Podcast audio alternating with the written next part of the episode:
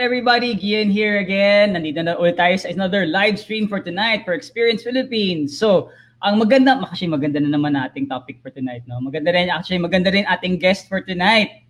Di ba naman? So, last week, if we had the last week live show about street dance, now this time we're to be talking about a live stream on dance fitness naman. So, uh, like I mentioned before, one of the hobbies that I actually learned over uh, during the course of the pandemic is actually sayaw. so nagsimula ako sumayaw ngayon. So, pero ngayon we're actually to learn about dancing not just on the like you know the movement but actually more on the fitness side.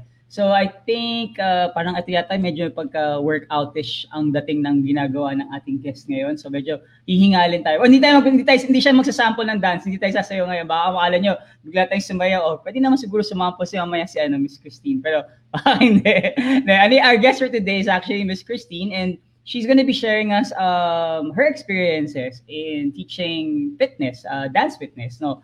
And maybe para makatulong rin sa physical health ng mga tao, especially in their all based if you're based in Manila, at least makaka, makatulong sa pag-workout sa bahay yan. So, yan. So, without further ado, I'd like to introduce you to Miss Christine. Miss Christine, kamusta po kayo? Hi. I'm Hi, good. good evening. Good evening, good, Good evening. Kamusta ka? Kamusta naman yung ano? Mabuti, yung- mabuti. Sabi mo sa akin kanina before the show na ah, nagbabakasyon ka lang for the meantime dito. Tama ba? Yes. mm-mm. Oh, so sa, kay, ba, ano lang, ah, how long are you gonna be staying here in the Philippines? Mm, at mommy baby two to four months. Two, ah, Depende matagal- kasi. mm. Matagal-tagal rin naman pala. Oo. Sige, para gusto Enjoy nila, lang. Oh, enjoy muna habang nagbakasyon. Importante Mm. pag pag nag-uwi ka muna, kailangan magpahinga ka dito at kumain ng Mm-mm. Jollibee. Nakapag-Jollibee Oo, ka na wala. ba? Dun sa place ko dati sa Saudi, wala. Sige, para malaman nila kung ano, para malaman nila um who you are. Siguro medyo gawa natin ng introduction na muna. Pakilala natin sino ba si Miss Christine? Ano ba yung background mo? Um, yun nga, baka gusto nila malaman bakit nga ba siya nasa Pilipinas ngayon? Ano bang ano ba yung Okay. saan ba siya galing? Yan. Yan. Okay. So, as you know, Ayan. I'm Pwede first in. Miranda. Eh. Na-pressure eh. Na-pressure. Ah, Chris- Mm. So, uh, my screen name in uh, Saudi, ang ginagamit ko talagang name doon is Roixi Miranda. So, pag makita niyo yung Facebook ko, baka hindi niyo mahanap yung Christine. So, it's Roixi. Yun yung tawag nila sa akin. Yun yung screen name ko pagdating sa Zumba and sa fitness. So, uh, I'm 26 years old. Going 26 years old pa lang ako. Nag-abroad ako uh, 24. So, medyo... Oh. Oo. And first first country ko na napuntahan is Saudi. So, yun, yung pressure medyo, ano, kasi syempre yung, yung Saudi, hindi siya, ano eh, hindi siya open country, closed country siya. Oo, oo, oo. Yun. So, yung pressure medyo, ano siya, stuck para sa akin. And yun, um, bata pa lang ako, talagang gusto ko na magsayaw. Pero hin- ngayon, hindi ko naisip na magiging fitness instructor pala ako. Yung gusto ko dati as more on choreography. Pero, ah, nung nag-training na ako as a fitness instructor, doon na-appreciate ko na siya na hindi pala, mas challenging din pala yung pagsasayaw tapos nagiging healthy ka. Kasi may, marami kasing tao puro ano lang eh, parang puro sayaw. Tapos yung health nila, hindi nila ah napo-focus. So, ayun, yung Ah, so, so yung, yung ginawa mo na ano, yung ginawa mo na parang style para sa pagtuturo at para sa sarili mo is pinocus mo talaga yung move dance movement not on the Mm. hindi siya yung pang ano hindi siya talagang yung pang choreography yung panglalabas ka sa mga stage stage pang more before, on oo. Mm-mm. para sa health rin Ah, ah. Naging choreographer din naman ako for a long time. Pero nung na-try ko yung fitness, yung Zumba instructor, na-appreciate ko talaga siya. Tapos nakaka-inspire talaga siya kasi makikita mo yung yung ah, change change din dun sa mga tao, yung body nila makikita mo and yung improvement nila sa pagka-cardio. ay talaga kasi nga o nga parang Mm. inimagine ko rin inimagine ko rin na ano eh inimagine ko rin na pag simula ka kunyari wala kang alam or ah. hindi ka ma, hindi ka ma, hindi ka physically fit pa Mm-mm. Bro, hinihingal yung mga hinihingal Oh. yung mga Mm-mm. Na-experience ko yun before ako mag-Zumba instructor. Ah, 'di ba choreographer lang ako. So typically 5 minutes yun, matagal na yun para sa amin. Kasi 'di ba pag nagsayaw ka 5 minutes choreography, ganyan. 3 to 5 minutes, sobrang daming transition. Pagdating sa Zumba kasi, yung isang tugtog, halos ulit-ulit lang siya, pero gagawin mo siya for 1 hour. So, is uh, 1 hour to, depende din sa client mo. Pag, minsan, pag mga event kami, 2 hours, 3 hours. Ganun. Pero pag, mm-mm. so, depende talaga, doon mo matetest yung ah, cardio mo, kung paano ka, ano, yung, ah, tawag ito, stamina. Ulitin natin. Pag nag ano ka pa nag fitness class ka, it can it Mhm. can be one hour.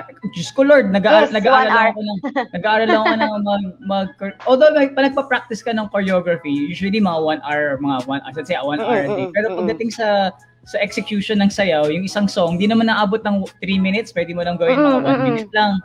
Ah. Pagod na, pagod ka na. Tapos ito sa'yo, 1 hour. Yes, one hour. ano yun?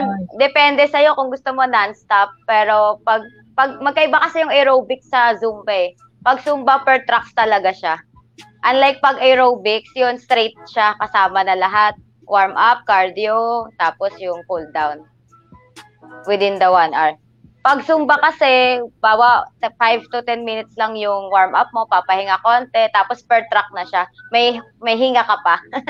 Pag aerobics, ano, talagang dire-diretso. Ano ba yung kaibaan ng ano yung kaibaan ng aerobic sa uh, Zumba? Ano ba yung distinction nilang dalawa? Ah, pag aerobics yun, ah, bukod sa time, yung steps niya medyo, alam mo yung oldies na mga steps ng mga ano natin. oo. Pati din sa pormahan, oo, ganun din siya. And Pati- pag aerobics pati kasi, mm, oo. kasi pag Zumba, may sa, di ba nga brand siya, so may, may, may sarili-sarili talagang, ah, yung suot namin, may logo talaga siya ng Zumba. So makikita mo agad yung ano difference niya. Pagdating pa lang sa logo, yung style niya sobrang Gets, makulay. Oo. Gets. Tapos sa Zumba kasi, ah, madami kasi siyang ah, genre. For example, pwede mo siyang, ah, ang Zumba kasi, composed talaga siya ng Latin. Pero sobrang dami niyang lesson. Bawa, ah, Latin, tapos meron din konting belly, meron ding reggaeton, may mga ganun kasi kami. Salsa, merengue, yun mo, yun yung mga sa Zumba. Alam mo ba, Pagdating sa aerobics, puro upbeat na tugtog na mix, remix. totoo yun. Eh, na- Na-mention mo kanina reggaeton. Na-try ko na yung mag-reggaeton kasi Mm. dami akong kaibigan na taga South America. Pag Mm-mm. nag, may, may sarili silang music sa reggaeton. As in, ah. grabe ba, parang very, very, very, ano siya, very, parang upbeat na sayaw. Ah, ah, ah, Tapos, sa Zumba pa, nagpo-provide sila ng CD. Before CD, ngayon kasi by email na lang or application na Zayplay Music. Ah, yun, doon nakiki doon nagpo-provide sila ng music. Pwede mong gayahin yung choreo, pwede naman gumawa ka rin ng sarili mo. Pero may pa- kumbaga may pattern siya. Hindi katulad pag aerobics kasi halos si isa lang din yung music, search ka na lang, download mo, ganun. Kapag Totoo, Zumba, mm, kapag licensed Zumba instructor ka, yung provide yung company ng ano ng music. Music. Mm-mm. So, kailangan ba accredited ka for, ano, kailangan maging accredited ka or licensed instructor? May, may process pa magiging licensed instructor ng Zumba? Yes, oo. Mag-ano ka muna, B1. Tinatawag namin yung B1 training. Yun yung Zumba instructor. Ah, valid siya for one year.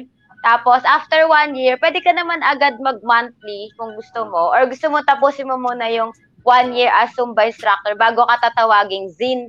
Yung ZIN, yun yung Zumba Instructor Network. As in, kasama ka na sa network nila. Ah, bakit, ano siya? Yeah. Like, uh, madam, madaming, in other words, uh, madaming tao na, in, madaming, yes, ano siya, international siya. Ah, alam mo, pagkakainit ko talaga dati ng Zumba, kala ko, ano, dance siya. Like, example siya ng sayaw. Hindi siya yung, ah. hindi siya organization. Yun ang pagkakaintindi ko ng Zumba. Mm, mm, mm. Yun Mali din kami dati yun. pag sinabing Zumba, oh, ayun na, matik na siya, dance fitness siya, ganun. Oo, oo, Kaya lahat oo. ng tao nasasanay na Zumba, Zumba, Zumba. Ayun, kaya nga yung pagdating sa Showtime, tsaka yung sa Itbulaga, di ba, ah dati nag-ano sila ng Zoom, Zumba Bida, mga ganun, or Zoom Oo. Barangay dati. Tapos binago nila yung concept na yon Ginawa nilang Zoom Barangay. Hindi ba yung spelling? Tapos naging Retro Bida, ganun. So, Ah, hindi ba talaga bawal- nila? Oo. Kasi bawal gamitin. Mm-mm. Unless na lang talagang nakipag-cooperate kayo dun sa sa network nila. Sa bra- Pwede oo. kayong tawaging ano. ano, Zin. Zumba. Sige, Mm-mm. tanong ko naman, ito more on you naman, tapos segue tayo sa ginagawa mo Okay. na passion project mo. Paano ka nagsimula nag ano? Paano ka nagsimula mag mag dance fitness? Like kayo na minention mo two years ago before ka umalis ng Pilipinas, pumunta ka ng Saudi. But prior to Mm-mm. that, uh, paano mo nasimulan yung yung journey mo sa pagiging uh, dance fitness instructor? Di ba dati sabi mo mahilig ka mag-choreo. Mm-mm. Kailan nag-start yun? Kailan nag-start Okay. yung pinaka naging passion mo magsumayaw? Mm-mm. Actually, nagustong gusto ko kasi dating mag-abroad sa ano, sa pa-Japan naman. Oh. dati. Tapos yung friend ko, parang inaano niya ako na, ano mo yung entertainer before. Ganon Oh. yung applyan ko. Tapos yung ah, best friend ko, sabi niya sa akin, huwag ka na mag-entertainer kasi hindi naman, di mo rin, lalo na kung di mo rin alam yung pupuntahan mo, hindi ka din sure doon. Mm-mm. Sabi niya sa akin, huwag ka nang, ano, huwag ka nang tumuloy doon. Tutulungan kita mag-instructor ka na lang. So, mag-Zumba instructor ka na lang. Sabi niya sa akin. I-apply, i-ano niya daw, i-apply niya daw ako doon na mag-training doon sa pinag-trainingan niya. Mag-training na lang daw ako, tapos tutulungan daw niya ako. Eh di ako naman, syempre, nag-try ako. Tapos nung nag-try ako na, ano pa ako, nakabahan pa ako kasi yung, is- yung pinaka-ano namin, ah, instructor, stricto kasi siya. Tapos ano pa, Becky, di ba alam mo naman pag medyo Becky, ano siya. Oh, stricto talaga. Ano siya, para, parang na experience ko, ang dami talagang tao na isasalang kaya dun sa stage, tapos ang daming tao, on the spot pa, baka tawagin ka niya.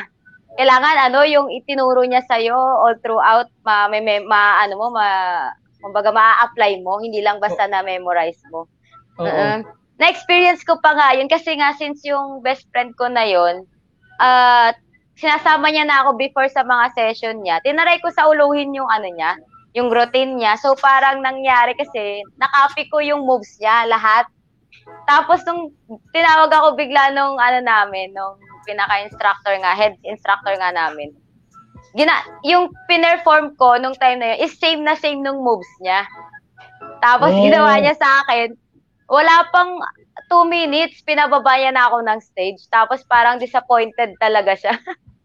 Ganun ako nag-start. Tapos, syempre ako, hindi ko alam. Yung una, hindi ko alam kung bakit. Tapos, ang nagsabi na lang din sa akin yung kapwa ko instructor. Sabi niya, kasi napansin niya na same kayo ng moves ni instructor Kevin. Sabi niya, dapat may sarili kang moves. Ganon. Eh Ah, di, doon ako, mm Tapos, ano pa siya, yung, syempre, yung timing, tas kung paano ka makikipag-communicate doon sa estudyante, hindi ka basta-basta lang sasayaw. So, lahat yun ginigrade dan sa amin. So, nung time, simula nung time na yun, para, ano na ako, na sabi ko, ay, oo nga, hindi dapat ganun. So, bilang choreographer din, hindi din talaga tama na gagaya ka din ng moves ng iba. So, ayun, doon ako nag-start na mag-pursue na ah, masaya pala yung kasi talagang gagana yung utak mo. Every time na nag magtuturo ka, on the spot, kailangan, ano ka, alert ka. Hindi pwedeng tulog-tulog kasi biglaan talaga yun eh. Tapos ko, hindi ka pa mamimili ng music. Ah, bawa, ah, nagpe-play siya ng music, bigla kang tatawagin, kailangan papalitan mo siya agad. So, Ha. ayun. Doon ako nag-start na para ano talaga, ibang-iba talaga siya sa choreography. Tapos, ah yun, tuloy-tuloy na yun hanggang sa nakagraduate ako dun sa, um, kinuha ko na yun na, hindi naman siya totally, ano eh, ah, para workshop siya. Hindi siya course, ah, workshop siya. Tapos habang nag-workshop kami, ah, bago mag-graduation, kailangan naming ah, mag, ah, ang tawag dito. Kumbaga, ang tawag kasi namin dito, jam. Parang magja-jam ka dun sa instructor, 2 to 3 music, kaya tapos magpapapirma ka after. Nakatunayan na talagang nag-jam ka at nagturo ka dun sa session na yan. Pero wala yung bayad. Ano ka lang talaga. Parang OJT ba sa atin? Ganun. Pero ano So, siya, like, kailangan, kailangan ano, kailangan may may tinuturuan ka na or ikaw lang mag-isa doon nag parang ipapanoodin ka lang nila ng instructor. hindi, Or may- kailangan sasabay. Ay, yung instructor manonood, pero yung estudyante niya tuturuan mo. Ah, ganun pala. Naka-pressure May, yun. ah. oo, sobra. May tinatawag kasi kaming per, ano, ah, first set tsaka second set. So usually, pag sinabi naming first set, yun kasama yung warm up. Yan, more on warm up siya. Pag sinabi namin second set, yun na yung more on dancing na talaga siya. Yung mga choreography na may iba't ibang music na. So, ganon. eh, so ginagawa mo, pinaplan mo pa rin yung pinaplan mo pa rin yung choreography for it pa rin before the before the Mm. The Ako kasi, oo, kami kasi iba't iba kasi yung style ng instructor. Ako kasi, papakinggan ko lang yung music, tapos ulit-ulit lang siya. Minsan, ilang beses mo pakikinggan, paulit-ulit. Tapos sa utak lang siya, hindi ko siya pinapractice ng ano. Kasi, ano eh, parang pagka na first salang mo pa siya, bawa unang bago mo yung music mo, tapos sasalang mo siya, sasayaw ka. May point talaga na magkakamali ka. Pagka Okay. hindi mo ma, mag, hindi mo siya magagawa actual. Tapos pagka ulit-ulit mo na siya tinutugtog, ayun, wala ka nang mali. Ganun kasi yung style ko. At least kasi Ah. pag masyado mo siyang minemorize, tapos parang mahahalata sa'yo na nagkamali ka. Unlike kapag kung ano lang yung tumatakbo sa utak mo, basta alam mo yung music, Parang ano, kusa nang parang, papasok sa ano eh, sa gets yung gets ko. Parang siyang natural, parang, na, Oo. parang kunyari na matagal mo na siya pinaractice, pero gumalaw Mm-mm. lang yung katawan mo dahil Oo. naisip mo siya na gano'n. So, Oo, hindi siya yung based ganun. on counts na Mm-mm. 8 count, ito dapat. O, ito yung Oo, next section, 8 count. Kaya, ah, gets, gets, gets. Mm-mm. Oo nga, no, okay, okay yung style nila, na. Oo. Ano yun, ah. Di pa ako pagod. yung utak kasi lang. Oo. Pero ano yun ha, hindi yun madaling gawin ha. Hindi Mm-mm. ganun kadali gawin ng tao yun. Kasi nga, usually body, ang katawan, di ba, lagi parang muscle memory yung sasabihin. Mm-mm, So, parang may muscle memory. mm-mm. So, ibig sabihin, kaya na may, imagine, parang na-imagine mo yung moves na yun sa utak mo pa lang para tapos Oo. gagawin ng katawan. Wow. Mm. Kaya minsan may part din na sablay na bawa sa utak ko, mabi, ano siya, mabagal lang siya. Pero pag in-step mo na siya, biglang bibilis. So parang, ay, adjust, adjust agad. Oo. Ganon. oo, oo. Baka ano, On baka gusto, na, baka gusto natin ano, may may gusto kong pa-share na ano, share na mga videos mo na na pwede natin pakita na sample. Oh, Pwede yes. ba yun? Pwede, Mm-mm. pwede ba yun? At tong video na to, ito yung kasama ko, yung kapwa ko instructor sa Saudi. So, makita nyo rin yung gym ko sa Saudi. Malit lang Ay, siya. yan, ganda, ganda yan, Mm. ganda yan. So, so, yan, no, segue lang natin. So, si, si, ano, si Chris, si Miss Christine, nag-work siya sa Saudi and then she's on a holiday lang. Bakasyon lang siya ngayon sa Pinas. Pero ang tinuturo talaga nagtuturo talaga siya ng dance fitness sa, sa. Saudi. So may sa gym nila doon, doon siya siya yung isa sa mga instructors. Yan. So itong video na to papakita niya ngayon kung ano yung yan. Hindi naman. Ang daming gamit. Sobrang daming gamit yan. Oo. ah. Mango. Yo no como fruta, pero contigo mango. Yo no Grabe. como contigo mango. Yo no como fruta, pero contigo mango. Mango, mango, pero contigo din yung kasama ang ko ano, yan ang yan ang ano, yan ang yan ang ginagawa ng mga susundan nila lahat yan ng mga tinuturuan mo. Doon sa Saudi, medyo negative yung ganyang kabilis. Usually, 4 4 or 8 8 count sila. Hindi pa nila kaya yung single double masyado. Ilan counts to? Ito for halo, may single double, ganyan. Minsan nga hindi siya umuulit basta yun, di ba? Right, left lang siya. Kung ako pagagawa mo niyan, siguradong nakalawit na yung dila ko. Sa Pinas, kaya-kaya nila to. Kumbaga may Talaga? tawag kaming beginner, uh, intermediate, tsaka advanced. Pag advanced yung mga sobrang nagsusumba marathon na yan, kayang-kaya nila yan. Pero pag beginner, syempre, adjust ka, hindi pwede yung ganyang step. Pwedeng same ng music, pero ibahin mo yung step. Bawa, eto, tatagalan mo siya konti, yung shake. Tapos kung yung circle, nag-circle ka, stay ka lang sa place. Yan yung part na yan. Pwede ka magstay na lang sa place. Ang Tapos tanong shake, ko dyan, ga- gaano, ka- gaano katindi yung stamina mo dyan? Kasi kung isang oras yan, Mm-mm. Siguro pa, eh, siguro yung yung kilikili ko yan punong-puno na siguro tumutulo na ng ano tubig. Hindi na yung pawis ko alam- parang gripo na. Yung ano, yung mga kaibigan ko na mga choreographer din, tsaka dancer. Kasi nga, di ba, zumba na ako, iba na yung style ko na pagsasayaw. Oo. Tinaray ko sila, in-invite ko sila, as in, first time talaga nila, tapos nasa stage pa sila, naka-back up. Grabe daw talaga, parang sobrang pagod nila, parang ayaw na nila ulit umulit. Oo, ganong feeling. Cur- curious ako, curious ako. 'Di ba sa Saudi, sa Saudi, 'di ba paano mo matuturuan yung mga ano, 'di ba nakaabaya lahat sila? So pag Mm. nasa yung mga bab- ano, yung tinuturuan mo hindi obviously hindi lalaki yung tinuturuan mo niyan, puro babae. Mm, Kasi mm. kasi bawal magsama yung lalaki at babae sa sa gym, 'di ba? Mm, Kala- mm, sa- mm, bawal. So tinuturuan mo babae, tama? Ah, ah, ah. Okay. So tinuturo mo sa tinuturo mo na yung mga babae, lahat sila nakaabaya rin pag nag-gym or Hindi. Oo. Pag, pag bago sila pumasok sa gym, mga nakabaya sila, balot na balot sila. Pag Oo, oo. pasok nila sa gym, may mga locker kami doon. Yun, nahubad na nila. Tapos nakapang-outfit na sila. Tapos after na exercise, ah, pag lalabas na ulit sila ng pinto, suot ulit sila. So talaga ano no, iba talaga hindi ka na yung pagdating mo doon nandiyan na ano ka ba na parang na culture shock ka or parang yung ganun na ano na or accept mo na lang kagad na ganun. Actually, oo, oo na kasi pag kami din kasi kapag lalabas kami, nakaganon din kami. Nakaabaya ka Naka, rin. oo, lahat kami, lahat, actually lahat ng babae. Pati mga lalaki doon, hindi abaya yung tawag eh. Tobe ata yun or kumbaga nakabestida din sila na white. Nakatawa, Oo, nakalimutan yung tawag, oo. Ganon din sila kasi wala kang makikita na babae na walang abaya. Talagang kasi- nakaabaya. Yun, yun ang pumunta ako dati ng ano, pumunta ako dati ng ah, Qatar. Pagandaan pa yata ng abaya yun kasi may mga ano sila, may mga jewels, jewels, Mm-mm, jewels may pa yung mga abaya. pa. Oo. Lahat gintong-ginto eh. Pati yung, Oo, pati yung dito nila, pag yung pang, Mm-mm, pang, mm-mm. clip, ano, Ah. wow, gold Wow. pa. gold rin dito. Pero nakatawa lang kasi Pabonggahan. Oh, parang na parang doon daw nila kinuwento sa akin, parang doon daw nila nalalabas yung fashion sense rin nila eh. Mm-mm, Parang mm-mm, doon nila na-express yung ano. mm-mm. Pero cool na. Pero ano sila, like sila rin game game na game pagdating sa Zumba. Yung mga yung mga Mm, actually, yung kasama ko dun sa video, siya kasi nauna sa akin, pioneer siya. oh, Nung dumating ako, one year na siya doon sa, sa Saudi. So, siya actually siya yung nag-adjust kasi pure Zumba kasi kami dati eh. So, nung Oo. dumating kami sa Saudi, doon na kami natuto na hindi lang pure Zumba yung ituturo namin. Dapat may mga exercise din. Kasi yung mga tao doon, hindi talaga sila ah, ano sa dancing. Kumbaga, first time nilang ma-experience yung Zumba. So, yung Ah. kasabahan ko, siya talaga yung pinaka nagturo sa kanila nung Zumba. Tapos nung na-enjoy nila, dumating ako, may session na talaga ng Zumba. Siyempre, nung bago pa ako, kung ano pa yung sanay na gawin ko, yun muna yung binigay muna nila sa aking class. So, ako yung humawak ng Zumba class halos noong araw-araw. Ako nag-Zumba class noon. oo. Tapos, nung medyo ano na sila, okay naman na. And then, yung iba kasi, hindi naman lahat mapiplease. Yung iba ayaw ng Zumba.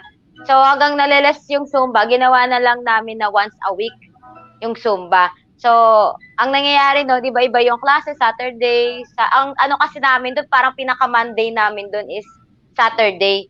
Ang day off namin is Friday. Ganun, pag Oh. Friday, yun yung day off namin. Yun ay tanong ko is it everyday kayo nag ano? Everyday kayo nag ah, nagtuturo? Like para siyang regular, ah, oh. para siyang Ah, regular yung Zumba ba or yung ano, Yung- ibang exercise din? ibang exercise kahit ng anong exercise Ah, or yung Bali, six days kaming working, tapos one day lang yung off namin. Ano yun? Eh, Yung sa six days yun, like eight hours a day ka nag nagsasayaw? Hindi naman, ano, kapag Saturday kasi, ang klase namin cardio, more on body weight. Pag Sunday naman, lifting kami, more on strengthening, puro dumbbells naman. Tapos Monday, nag-stretching kami, yoga, or sometimes ah, leg workout, lower body. Tapos Tuesday, yun na yung Zumba. Meron kami, before 8 classes kami, tag, tagpo 4 kami each instructor. Tapos yun, 1 hour kang magsasayaw, tapos pwedeng 1 hour break or 2 hours break, tapos sayaw ulit. Ako kasi, ang schedule ko sa 4 na classes ko, 1 class ako ng Zumba sa umaga, tapos 3 sa gabi. Yun yung Oh. ano ko. Kaya minsan mas pagod ako sa gabi kasi 3 nga yung sunod-sunod ko. 1 hour lang yung pagitan, tapos sayo ka ulit. Ganon. Grabe, parang inimagine ko lang na parang yung buong buong linggo mo wala ang ginawa kundi sumayaw. At Yung magturo. one, ano lang, yung isang araw lang nung, ano, once Ah, a week okay. lang bali yung Zumba. Mm. Pero for the Every rest, Tuesday ano, lang. Or for the Ah, rest for- of the week, ano siya, puro mga uh, weight training, mga ganyan, parang Ah, weight tsaka body weight. Iba-iba, Body may weight. abs workout or core core workout, tapos may mga step board din kami. para, Yan, co- para mga- ano ka na rin pala, eh, ano, fitness coach ka na rin talaga. Ah, ah. Ah, oh, yes. Ah, pag makita mo din yung video later, pwede ipakita dito. Makikita niyo yung ginagawa namin sa gym. Nagsi-circuit training din kami. Ah, Wow, okay Mm-mm. ah. Okay yun ah, parang ano, and then this is actually your full-time full-time work mo talaga to sa Saudi. sa Saudi. Ah, pero sa Pinas before hindi, pure ano talaga ako, Zumba tsaka Aero. Puro, puro, puro ano, or yun. Mm, Doon na ako natuto. Sa ano, So, hindi ka Saudi. talaga pap, hindi ka talaga papayat. Ay, hindi ka talaga tataba kasi sa ka, kaka, parang six days a week. Oo, sa six Oo. days a week ka nag, ano, Tapos nag- four times a day pa nag, nag ano. Kaya ginagawa namin technique ah ang nakakapagod lang naman talaga doon ay Ayan ba yung video ko? ah, ayan ata yun. Ayun, Pare, nakakapagod. Mm-mm. Play yun. 3 minutes lang ata yan. Yan. Yan yung ano, body weight training. More on body weight lang, walang weight. Yan. Ano yun? Ay, may TRX kayo? May Yes, TRX kayo? meron. Nagka-class din ako ng TRX. Ayan naman step board. Hindi ata siya nakita. Ayan yung step board. Tapos may kettlebell. Ayan yung sa weight training din. May music rin yan? Pag nag, ano ka, nag... Oo, meron. Mm-mm. Merong part sa Saudi na hindi nila inaalaw yung music. Ayan yung Bakit? TRX. TRX.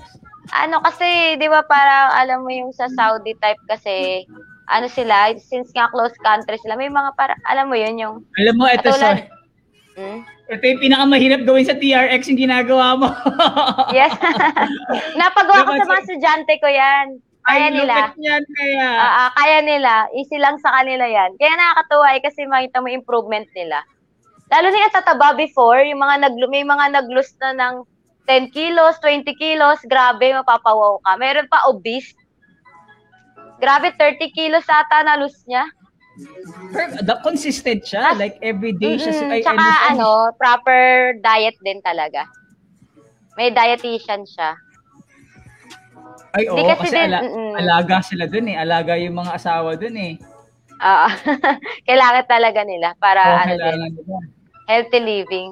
Kasi hindi naman pwede na exercise ka na exercise as after mag-exercise, grabe naman mukbang ka. 'Di ba? Oo, tama naman, tama Oo. naman. No, grabe to, Miss Christine, sobrang legit yung ano mo ah, legit yung, ah, hindi ko magagawa yan na sunod-sunod na ganyan. Oo. Ayan, tinuturo na. Ito, 20 kilos. Ayan yung Swiss ball namin. Sobrang short lang talaga siya, parang trailer parang, lang. Ma- maagos parang, Dave, parang, parang ang tindi. Wala tayong sinabi. Walang sinabi yung lalaki dito. Ayan, yung ganyan na ganyan yung tinuturo namin sa class. Minsan mas advanced pa nga eh. Isa nga mas magaling pa sila. Charot. kasi syempre ako, nagga-guide ako sa kanila. Sila kasi kailangan nilang itapusin talaga yung one hour na class. Ito naman yung ano, Parang alam mo, lower al- body. Ang napansin ko sa iyo, bigay todo ka talaga. Like hindi kayong ano, hindi kayong hindi kayo parang papa, parang all out ka. Ah, parang parang eh, yung, yung kumbaga sa ano sa stage, ah, Ah. 100% energy lagi. Oo, minsan ano, pagka hindi, nila, hindi pa nila ako nakita magsayaw, akala nila mahihain, ganyan. Tapos kapag sumayaw na or nag-exercise na, ayan, sa pulis naman to, sa, dito yan sa Pinas, ayan yung tuturuan namin, mga pulis, ganyan talaga. Oo. Yan yung sinama kasi yan sa ano nila, na kailangan mag-exercise sila. Kasi mga police, di ba dati, nagsisitabaan. Zumba. So, ginawa nila, oo. Ginawa nila exercise ng Zumba. So, two hours yan. Pero hindi lang ako, may kasama ako. Eto, yan yung sa pagsasayaw ko. Yan, et nung kay Pat, dati, yan yung sinayaw namin nung birthday niya. Kaya nagkakilala kami ni Pat. Oh, parang ano to like ah, parang anong dance yan? Parang Ethnic. Mm-mm. Ito, eh, TikTok. yung ko. Sabi ko na, tatanong, tat- isa pa tatanong ko sana sa iyo eh. Meron ka na ba TikTok? Kasi dapat may Oo. Meron. Mga kaartihan. Char. Eh, yung buhok ko pa dyan, ano pa? Dark pa. Legit, Bago ko guys. ng Pinas dyan, oo. Ayan, flexibility practice. Tinuturo Oo, ko kasi rin sa mga kailangan- estudyante ko. Kailangan talaga sa ano, kailangan talaga sa ang tawag doon sa ginagawa mo, kailangan flexible ka talaga. eh. Kasi Oo, or else kailangan din nila. Prone, prone ka to injury pag ganun, di ba? Mm-mm, mm-mm. Pag hindi ka Tsaka nag-stretching. yung yoga, kasi ano din yung yoga eh, good din talaga siya sa body. Hindi pwede puro hataw lang. Alam mo rin yung relaxation. Ah, i- may, may, ano nga, may gusto kong tutunan ngayon yung animal flow. Ewan ko Ay, alam ah, ah, ah, yung mga cobra, ganun. okay siya okay siyang okay siyang gawin pero para kasi di ko talaga magawa yan eh parang nabobore talaga ako sa yoga Oo. tinatry ko gawin Kailangan Parang kasi calm, calm yung isip mo kapag Ano kasi, yung una din yung mga estudyante ko, inaayawan nila yan dati. Kasi feeling nila natutulog lang sila. Oo, parang hindi ka Ganon. na-excite. Oo, parang hindi ka masyadong nagaganahan mag... Mm-mm. Parang masyado siyang kalmado para sa akin. Oo. Kaya ako, ginagawa ko, after ng exercise, nilalagay ko siya sa dulo, 5 to 15 minutes lang. Oo, hindi ko na siya pinufull na 1 hour kasi yun nga, yung iba hindi uma-attend kasi nga hindi talaga nila ma-appreciate. So, nilalagay ko siya kahit everyday, kahit 5 to 10 minutes. At least, di ba, natatry-try nila. Mm-mm. Ito bang ano, ito bang, tanong ko, ito bang um, naging, naging, itong ginagawa mo ngayon sa, sa, sa Saudi, ito yung ba yung naging parang ano na, ah, yung work mo ngayon, hindi na siya, you still consider it work or love na love mo na talaga siya? Passion. Passion na talaga. Oo. Kaya nga ano rin ako eh, para amaze na amaze ako. Kasi ang course na natapos ko talaga is ah, teaching, ah, teacher, ganun. Tapos bago Oo. ako mag-abroad, nagtuturo pa ako sa elementary school. Tapos di ko talaga in-expect din na magiging fitness instructor ako. Tapos Saudi pa. First time ko talaga siya. Eh kasi dito sa tinuturo ko dito, Zumba lang. Eh pagdating doon, naging fitness instructor na ako. Tapos na-feel ko na ito talaga yung calling ko. Kasi ano eh, na, ah, dati before pa ako, di puro Zumba lang ako. Sobrang payat ko kasi at three, minsan three sessions a day. Ganun yung ano namin, pagod yung biyahe. Sobrang payat ko. Ah, bago ako mag-abroad, siguro 39 kilos lang ako.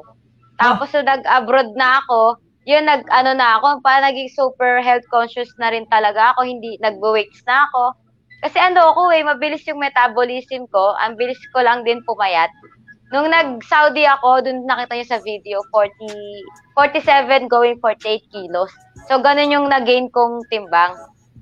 Pero nung umuwi nga ako, bago ako umuwi ng Pinas, medyo nag-lose ka kasi daw nag-pandemic. So, sarado Wow. din yung gym namin. Tapos, yung ginagawa ko, wala kaming klase.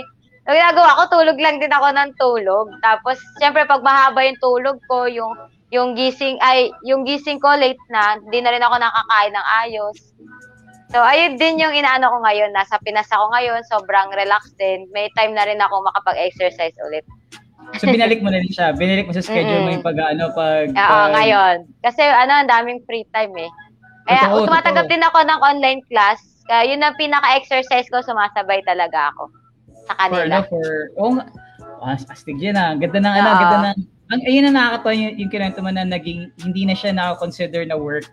Ah, Mm-mm. naging- kasi Passion a- siya. Passion siya, oo. Tsaka kita, Mm. kitang-kita mo sa mga, ang ganda rin, kasi kinata mo sa mga videos yung yung dedication. Yung Parang energetic ka talaga, like 100%. Tapos maganda rin, Ah. kasi ginagawa mo ng video. Mm-mm. Kasi, Kasi naranasan ko rin yung mag-work sa mga fast food, ano, sa McDo, ganyan. Yung, Oo. yung ba ba nagtatagal ka, nafe-feel mo na parang nagsasawa ka, tapos, ano ka, yung parang alam yung stress na stress ka, at, pero itong work ko na to, hindi mo mafe-feel na ganun. Medyo pressure ako kasi kailangan, pa, ano ka rin kasi, teaching ka rin eh, kumbaga sa teacher ka, tas at the same time, kailangan makita din sa body mo. Yun lang din yung pressure. Pero at the same time, pag na-achieve mo yung goal na yun, na-inspired yung mga estudyante mo, may feel mo pala na, ay, nag, ano sila, ginawa nila yung best nila kasi na-inspired sila sa'yo. Totoo, Diba? totoo, totoo, totoo. Ang galing nga, ang galing, ang nakakatawa. Ang ganda ng ano, ang ganda ng ang ganda ng journey na ang ganda ng journey mo to Mm-mm. where you how you found your uh, passion and your love for yung sa Mm-mm. fitness. Nakakatawa, ang galing, galing, Mm-mm. galing. galing. So, nahala mo pa sa ibang bansa pa, Mm-mm. no? Ah, Hindi pa dito sa eh. Pilipinas eh. Ano ko talaga, sabi ko talaga sa sarili ko, hindi hindi ako pupunta ng Saudi. Yan yung pinaka last option ko na bansa. So, di syempre, pag narinig ko pala yung word na Saudi, ay ano dyan, madaming ganito, may mga pinapatay, ganun, di ba? Oo. Yung mga nare-rape.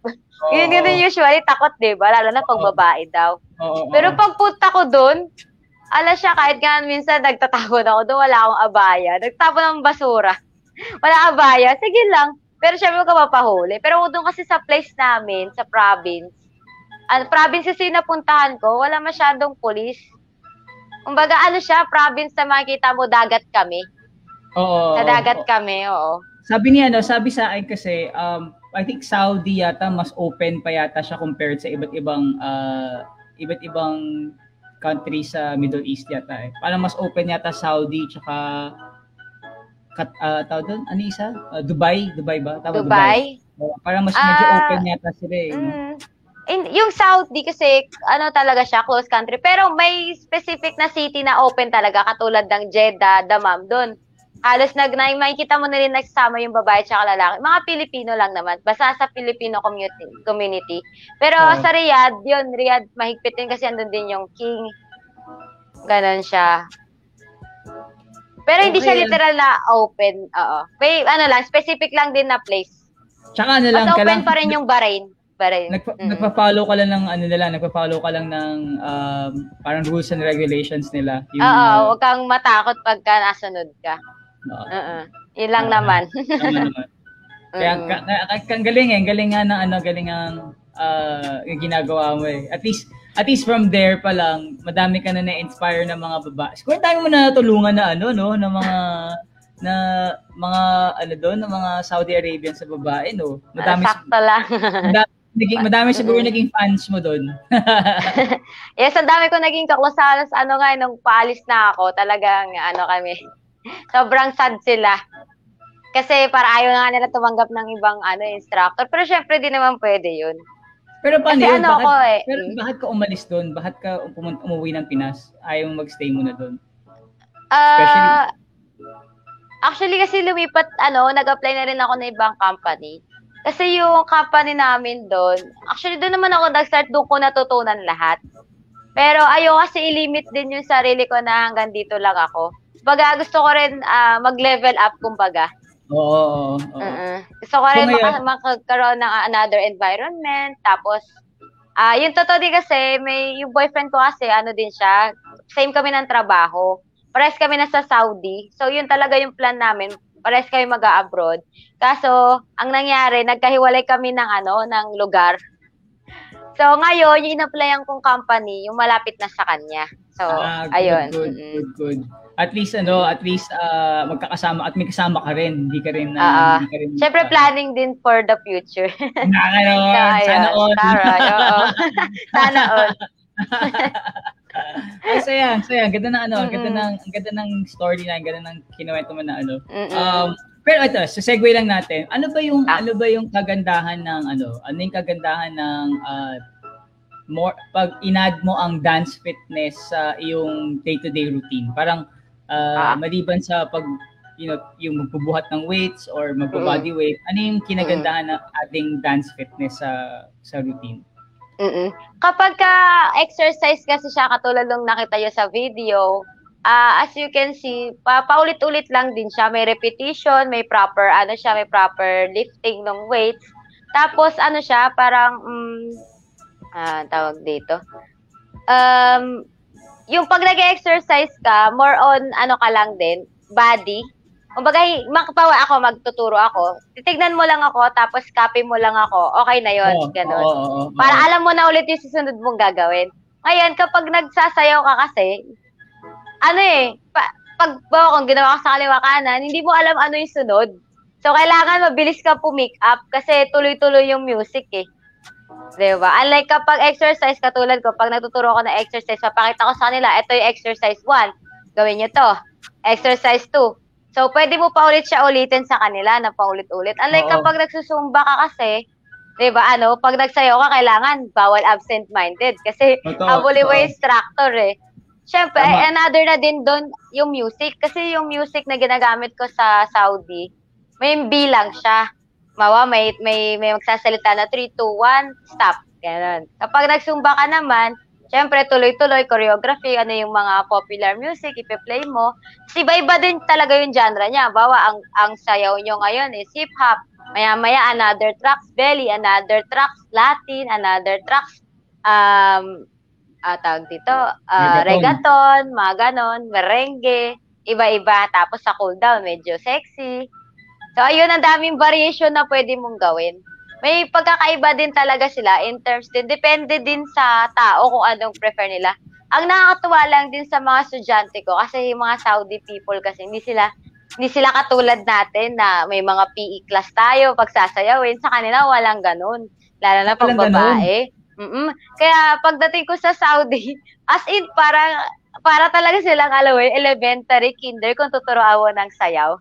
As in, as in, minsan pag hindi nila magets yung sayaw mo, minsan nakakatawa na nga lang, pero bilang instructor, Kaya wala mong pigilan tumawa kasi para talaga silang bata sumayaw. Talaga? Oo. minsan nga nagturo ako ng kinder dito, yung kinder na tinuruan ko, ballroom pa yon yung so- sobrang basic ng step, ang dali nilang nakagets. Pero dun sa Saudi, dun nagturo ako, sobrang adjust talaga kami kasi lalo na yung mga step na single double, hindi nila yung makukuha. Kailangan, minsan, walo sa kabila, walo dito sa right, walo dito sa left, ganon. Eh, Oo, nag-start sila sa ganon. Kaya nakita mo yung growth rin nila, nakita mo yung Oo, pag-improve nila super, over time. super, oo. Sa sobrang, sa sobrang nag-growth na sila, minsan demanding na. Bawa, hindi pa sila napapagod. Another pa yun na ano, 10 to 15 minutes. Syempre, logi kami kasi ilang sa araw ng Tuesday, apat yung klase namin. So, syempre, so, sobrang lalakas na sila magsayaw. Minsan mag extend pa sila, minsan bitin pa sila. So, extend kami ngayon, isa ilang extend yung ginawa namin. Sobrang nakakatuwa, oo, yung improvement nila sa pagsasayaw. So dun mo rin dun mo rin makikita na ah, hindi porket hindi ka marunong sumayaw is hindi mo na siya ah, kailangan i-try. Kasi yun nga yung mga yun, hindi sila build sa ano, kumbaga hindi talaga nila na-experience magsayaw nung bata pa sila. Pero nung magsi, magsipagtanda na sila, 30, 40, 50 years old na natuturuan ko doon, nagsasayaw pa sila, nagtumatalon-talon pa sila. Yun ang tatanungin ko, anong age ng mga tinuturuan mo ng mga ng mga yung mga estudyante mo na babae doon? Mm, pagdating sa Zumba, wala namang age limit. Nagkaroon pa nga kami ng Zumba Kids.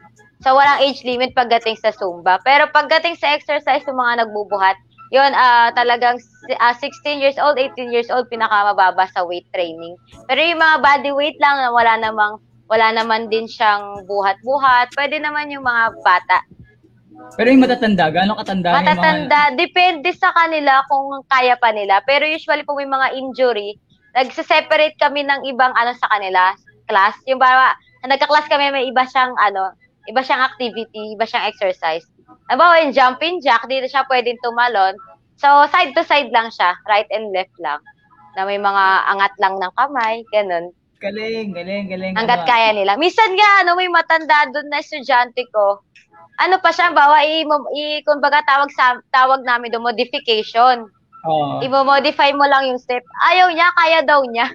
So, ano yung mga gano'n na kapag Oo. alam nilang kaya nila, ginagawa nila. Pag hindi, alam nilang hindi nila kaya, hindi na nila Sabihin- gagawin. So, yun yung nila nakakatuwa. Oo. Yun Para yung sila mismo, nakakatuwa. nag, sila yung mismo nagsasabi kung ano yung, ano yung, Oo, yung limit kaya lang nila. Oo, Mm-mm. galing, galing Mm-mm. na galing na. Yun yung Nakakatuwa mas naman yun. nakakatuwa.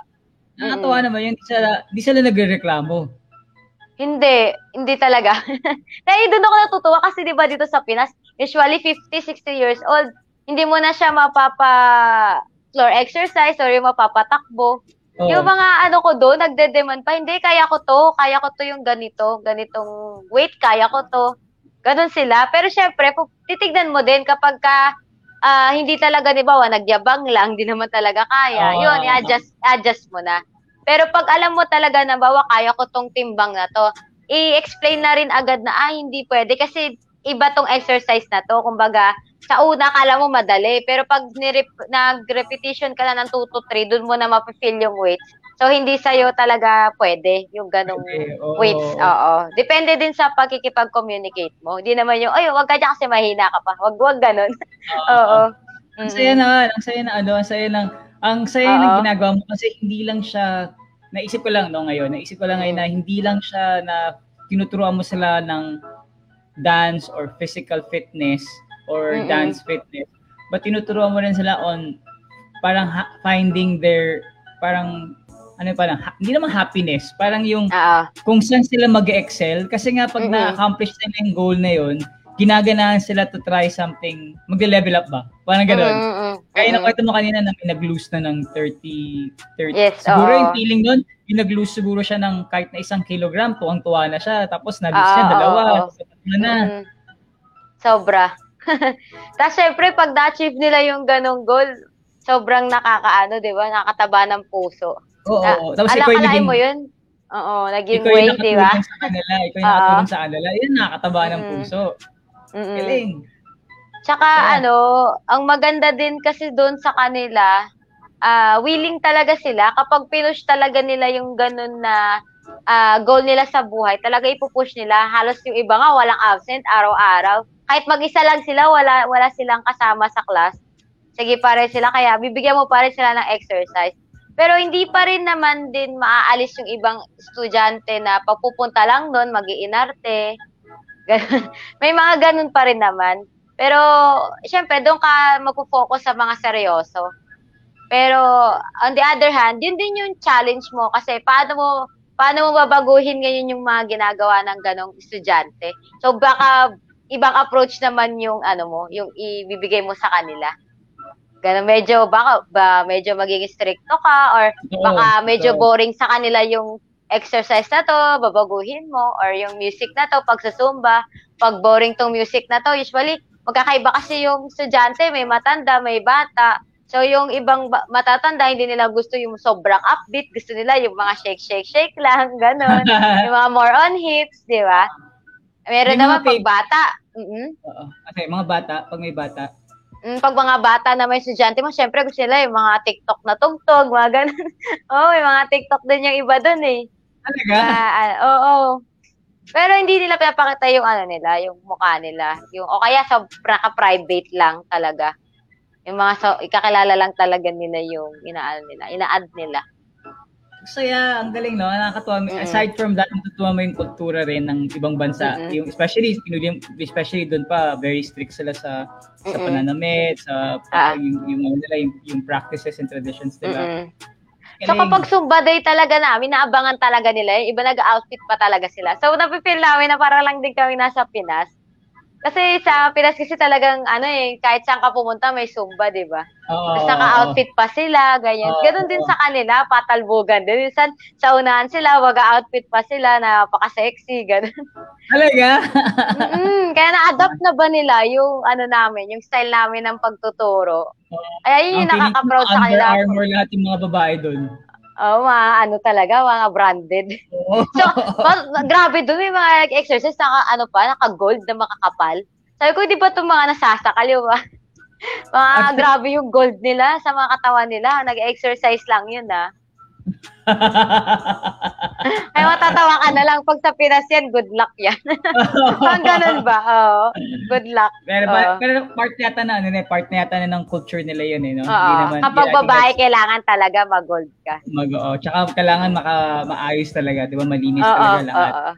Mm-mm. Nakakatuwa naman yun. So, ano yung Mm-mm. ano mo ngayon? Ano yung magiging plans mo ngayon? Like, what are you planning to do in the next, um, uh, like, can you go back there? Ano yung mga, mga, or ano yung plano for yourself? Ano yung mga gusto mong gawin na ngayon? Mag-level up ka rin pa in terms of sa pagtuturo Mm-mm. or mag-certification ka? Yes, uh, planning din ako magpa-certified talaga. Ah, ah, gusto ko rin sana mag-personal trainer. Mas ano din kasi yun, focus talaga yun lahat, pati diet kasama. Pero Oo. syempre, medyo ano din talaga kasi yun eh, ah, sobrang mabusisi. So, kailangan talaga ng oras para doon. Alam ko, six months ata, depende. Three, three to six months yung ah, course na yun pag tinake mo. So, Pero yung training kapag- na yun dito sa Pilipinas or kailangan doon? Meron sa? Pinas, meron din abroad. Pero mas mahal kasi sa abroad. Totoo, totoo. mm So, ayun, plan ko kasi, syempre, doon sa bago ko kasi in-applyan na company, ah feel, ah nagsabi na rin naman sila na baka medyo maiba din yung klase ng workout. Kasi alam naman na nila na Zumba instructor din ako. May mga Zumba instructor din doon. Madami kami. Unlike doon sa sa gym na pinasukan ko before, daw wala kaming instructor. Dito sa papasukan ko, nine kaming instructor, tapos ako lang yung Pilipina. So, yun din yung Oh. challenging kasi ano, malaking gym talaga siya. Tapos, ah hindi ka din syempre pwede, hindi pwedeng um, tawag dito. Hindi mo alam yung ginagawa mo kasi sila mga license din talaga sila. So, ang labanan dito, kung ano yung wala sa gym nila, dapat yun yung alam mo para hindi ka rin nila ma-compare. Pero, Ayun, katulad- yun, ah, may challenging yun ah. Oo, sobra. Kaya nagto-training-training na rin ako dito sa Pinas. Yun nga lang, ECQ ngayon. so, mahigpit pa. So, bakto eh, pag-uwing pag-uwi ko, nag-ECQ eh. Oo nga. Mm, Malas puro na lang quarantine. Oo Malas nga eh. talaga. Pero ma- mukhang matatapos na yata sa May 30 eh. Ay, sa April 30. Ah, in God's will. Ah. Pero lahat naman may purpose. Siguro may delay-delay lang. Totoo yun. Naniniwala naman. Lahat Mm-mm. naman ng bagay may purpose naman. Oo. Mm-mm. At sa ganda na ano, ganda ng ganda ng usapan natin ngayon. Ang dami ko natutunan Ah. about ano. Tsaka yung, yung, yung journey mo ang, ang ang ang ano, ang meaningful. Kasi nga Oo. iba talaga yung para sa akin kasi kung ikaw ay isang teacher or ikaw ay isang tama, I think I would say teacher or Mm-mm. part nag-educate ng tao, parang kung nakita mo yung improvement ng ah, ng estudyante mo, lalo ang ginaganahan. Mm. Tsaka before dito na sa Pilipinas nga ako, kasi 'di ba, hindi din masyadong madami na compare sa boys talaga na instructor, na Zumba instructor or dance fitness instructor, kokonti yung babae. Usually lalaki talaga. Tapos nung nag-start kasi ako mag Zumba instructor, parang 17, 18 years old lang ako. Tapos syempre yung genre ko, medyo hip-hop ganyan. So hindi lahat nakaka-appreciate nung time na yun. Bago ako pumunta, oo, bago ako pumunta ng abroad, hindi talaga lahat mapiplease mo. Ah, may times talaga na aalisan ka din ng estudyante mo, nagsasayaw ka, yung iba aalis, or kaya pag nalaman nila ikaw yung instructor, aalis sila. Nang pagdating sa Saudi, dun ko na ano, na-experience yung katulad na walang-wala silang alam sa pagsasayaw that before. Tapos tinuruan mo sila. Kung parang, doon mo feel na, wow, ano pala, hindi pa pala huli yung lahat. Kumbaga, pwede, pwede ka pa pala din, ah, kahit ganito yung, ano mo, yung alam mo dito sa PES, pagdating mo pala sa ibang bansa, ano pala, grabe din yung, ah, may tuturo mo sa kanila. Kumbaga, makaka-appreciate, kumbaga. Ganun Oo, yung, ma-appreciate ano. nila yung alam mo. Ah. Oo. Tapos pagdating doon sa Saudi, nakikita nung iba kong student sa Pilipinas na, ay, ang galing naman kasi hindi lang nasumba yung alam ko. Kumbaga, ang dami ng variation. Tapos nakita din nila yung improvement ng body. Hindi, kasi dati nga, sobrang payat ko kakasumba. Hindi din kasi healthy yung, hindi din healthy talaga yung araw-araw kang nagsusumba. Tapos, ilang, ilang beses sa isang araw. Kasi cardio yun eh. Hindi mo, hindi nakakapayat talaga siya kailangan ang maximum talaga na cardio mo in a week or sabihin nating standard is um ano, three times a week lang. Depende din sa intensity. Kasi yung, katulad nun, ako, instructor ako sa Pilipinas, two to three times a day. A day siya, hindi siya a week. So, grabe na lang din yung ano, yung... Grabe yan, nakapagod yun. Mm, Nakapagod yun lang din yung challenging sa mga instructor dito sa Pinas. Kasi, ano eh, kumbaga syempre in demand yung klase mo, kailangan talaga ah sasama mo ng vitamins tsaka ng proper na Oo, kain. tsaka lang alagaan mo ng sarili mo. Basta Mm. ikaw, magkailangan. Tsaka minsan ang nakakapagod kasi dito yung biyahe. Hindi ka tulad doon nasa Saudi ako, accommodation ko sa taas lang. Tapos, ang gym namin sa ground floor lang. So, alam mo yun, Tumbling ka na lang. no? Oo, Mag- hihiga ka oo, bababa elevator ka na- lang. gumising ka ng 10 minutes before ng duty mo, paspasan lang. Okay na, di ba? Dito hindi pwede pag na-traffic ka pa. Just me, sobra Pa- traffic dito. pero, pero ano, pero, pero, yeah, pero at least, ano, at least, uh, ini, iniisip ko kanina sinabi mo yun na, yun ang kagandahan talaga pag na, naging, ikaw yung naging focus kasi nga wala sila doon.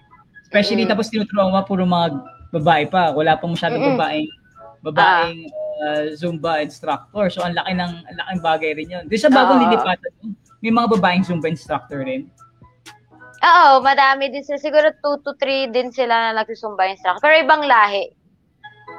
Ah, hindi sila Ibang lahi. Hindi Ah, ah. hindi sila May mga Moroccan, may Saudian din na ano, meron ding African. Mga ang ganun. And ako lang ako lang talaga yung Pinay daw na Pinay. first na makakapasok doon. Congratulations. Galing, galing, Thank galing, you. galing. Thank Sana, God din. ano, kailan, kailan lang, ano, kailan lang lipat mo doon pag, pag pupunta ka na, ay, kailan lang babalik? Ah, nire-ready na nila yung visa ko. So, probably mga 2 to 4 months. Depende kasi talaga kung katulad niya, pa ECQ ng ECQ. Tapos pag lumalala din yung COVID doon sa Saudi, syempre sarado na naman nila yung Malala ba ah, yung. COVID? Mala, malala ba yung COVID sa Saudi or hindi naman? na ano rin naman, may place talaga dun sa province namin kasi stricto sila. Talaga sinarad, kahit hindi sa naka-lockdown yung ibang lugar, nilockdown nila yung, ah, katif kasi ako eh. So nilockdown nila yung katif, wala talagang pwedeng pumasok tsaka lumabas. So, nag-zero pa nga kami nun before. Sobrang bumaba talaga. Pero ngayon kasi syempre nag-open na naman. May mga papasok na naman na tiga ibang bansa or tiga ibang lugar. Dumami na naman daw ngayon. So, yun din yung struggle ngayon kasi magsasarado na naman daw yung airport. So, pero Ah. hopefully naman, mat, ano naman, na matapos na. Kasi vaccine lang. Sa Saudi, nag-release naman na ng vaccine. Hindi nga lang din ako nakaabot kasi nung time na yun, ano eh, ah, nakauwi na ako. Pero required ba ngayon yung pagbalik ba doon required naka-vaccine? Siguro required nila naka-vaccine ka na, no? Oh, pwedeng ganun, pwedeng doon na. Basta Pwedeng negative lang sa PCR test. PCR test. Mm-mm. At Mas least mabilis kasi doon eh, kumuha ng vaccine. Oo, oo, oo. Mm-mm, mabilis. Ito, last question ko ngayon para sa ating mga manonood. Meron ka bang message sa mga nanonood or mga gusto mag-inspire maging katulad mo na maging dance uh, dance fitness instructor, dance fitness coach? Yan. Ano ba yung mga message natin? Yan, so sa mga gusto pong maka-experience din ng ah, na-experience ko, wag po kayong matakot na mag-try. Lalo na kapag ang hilig nyo or passion nyo talaga is yung pagsasayaw. Push lang tayo ng push or kahit hindi sa pagsasayaw din, kung ano din yung bawa exercise na gusto nyo, ah, kailangan kasi ma-appreciate din natin yung katawan natin. Wag natin abusuhin. So, sabi nga, health is wealth, lalo na ngayong pandemic. Oo. Ah, isa din sa isi-share ko sa inyo na nagtuturo ako doon sa Saudi. Halos karamihan din sa estudyante ko doon sa Saudi na tinuturuan namin is naging COVID positive. Pero ang nakakatuwa sa kanila, hindi nagtagal yung ano na yon, yung sakit nila na yon kasi malakas yung immune system nila dahil nag-exercise sila. So, yun yung pagiging panlaban din natin. As long as na healthy tayo, wala tayong dapat ikatakot. So, ayun lang din, ah, push lang din tayo kasi kapag tinigil kasi natin, bawa nag-start na tayo, tapos tinigil lang natin yung ah, ginagawa natin, mawa, mababaliwala siya. So, kailangan, um, i, tayo din yung tutulong sa sarili din natin. Ngayon, kung bawa, napapanghinaan kayo ng loob, try nyo rin ulit, mag-explore ulit kayo ng, or mga ins- nakaka-inspired na instructor or ibang ah, gusto nyong, yung talagang hobby nyo or passion nyo nga. So, ayun, wish ko lang din, syempre, ah, pinaka-importante yung mahalin yung sarili, lalo na yung katawan. Hindi lang din sa pagsasayaw, syempre sa pagkain din. Kasi Tama. kahit anong, mm so kailangan tandem talaga yan. So, Yan. ayun. Ah, totoo yan. Hindi ka pwedeng, hindi ka mag, hindi gaganda ang katawan mo pag hindi ka na, hindi mo Tama. sinasama sa tamang, Mm. tamang diet. O sabi Tama, nga niya, tama. sabi ni Denise, sobrang inspiring. Thank you. Sabi ni Julia, time to level up your routine at daw Mars. Wow. yes, mga Ayan. Mars. Oo. Mga besh. Mga Kaya besh. niya, mga ses. Yo, maraming salamat. So, um, Thank pag- you. So if you guys ano, if you guys uh, want to um, follow si Miss Christine at saka yung kanyang mga ang mga ginagawa niya sa sa Mhm. Saudi and whatever uh, on on her dance fitness journey, you can actually follow her on her YouTube channel. Yan. Yes, Ayan. So, yeah, pwede kayo mag-subscribe and follow her na YouTube channel. Ah, wala pa na, wala ka pa naman, wala pa daw siyang YouTube page, ay wala pa siyang Facebook page pa yan sa YouTube channel siya Ah. very active. Tsaka may TikTok din. yes, may TikTok. Lagyan natin na ano, lagyan natin sa comment section din yan mamaya. So yun. Okay. So, yun, maraming salamat Miss Christine. Na-appreciate Thank namin you, ang thank ano, you. for, guesting us, for joining us Mm-mm. for today's live stream and sharing your story kasi ang pinaka-interesting part ng story mo is yung work mo outside of the Philippines is paano nag paano ang dami mo natulungan uh, Yes. ang dami mo natulungan na tao doon na hindi hindi pa nga no, di ba Oo. na, napapayat mo sila, napa Mm-mm. napapa mo sila sa pagsasayaw, ah, natulungan mo sila sa fitness journey nila. So hindi, hindi maliit na bagay 'yon na na accomplishment, malaking bagay na accomplishment 'yon. Tama. Dahil sa Hindi lang din sila, pati din ako, syempre. Natulungan nila. Mag-improve. kasi- Mm-mm. Oo, oo kasi ga- gabi rin gabi rin yung ano mo no, gabi rin siguro yung um, feedback sa kanila na para para gumaling ka rin kasi nata-challenge ka, gumagaling sila, kailangan gumaling ka rin kasi wala ka Oo. na offer na na iba pa kung hindi ka kung hindi mo Mm. i-level up yung sarili mo rin eh. Mm-mm. Tsaka dumating talaga ako doon that time, ano, di ba nga sabi ko sa inyo, sobrang payat ko. Tapos may mga exercise kami na nag-lift ng weights. Hindi ako makabuhat ng 2 kilos. Tapos yung mga tinuturo ako, nagbubuhat na ng 5 kilos each sa kamay nila. So basically, 10 kilos ako, 4 kilos lang. So alam mo yun, yung grabe din yung, ano, yung experience ko. Kung paano, paano ka talaga mag-grow. Araw-araw ako nagte-training noon. Ah, ah, ah, kapag break time ko, nagte-training ako, hindi ako nagpapahinga. Tapos makikita na nila yung katawan ko. mukha na talaga instructor. Oo. So, ayun lang din. Mm-mm. Oo. Kahit sa Okay. dance fitness, oo, wag din kayo magsobra din na cardio. Kailangan din, ano din, sakto Kailangan lang. talaga. Oo, kailangan yan Oo. talaga.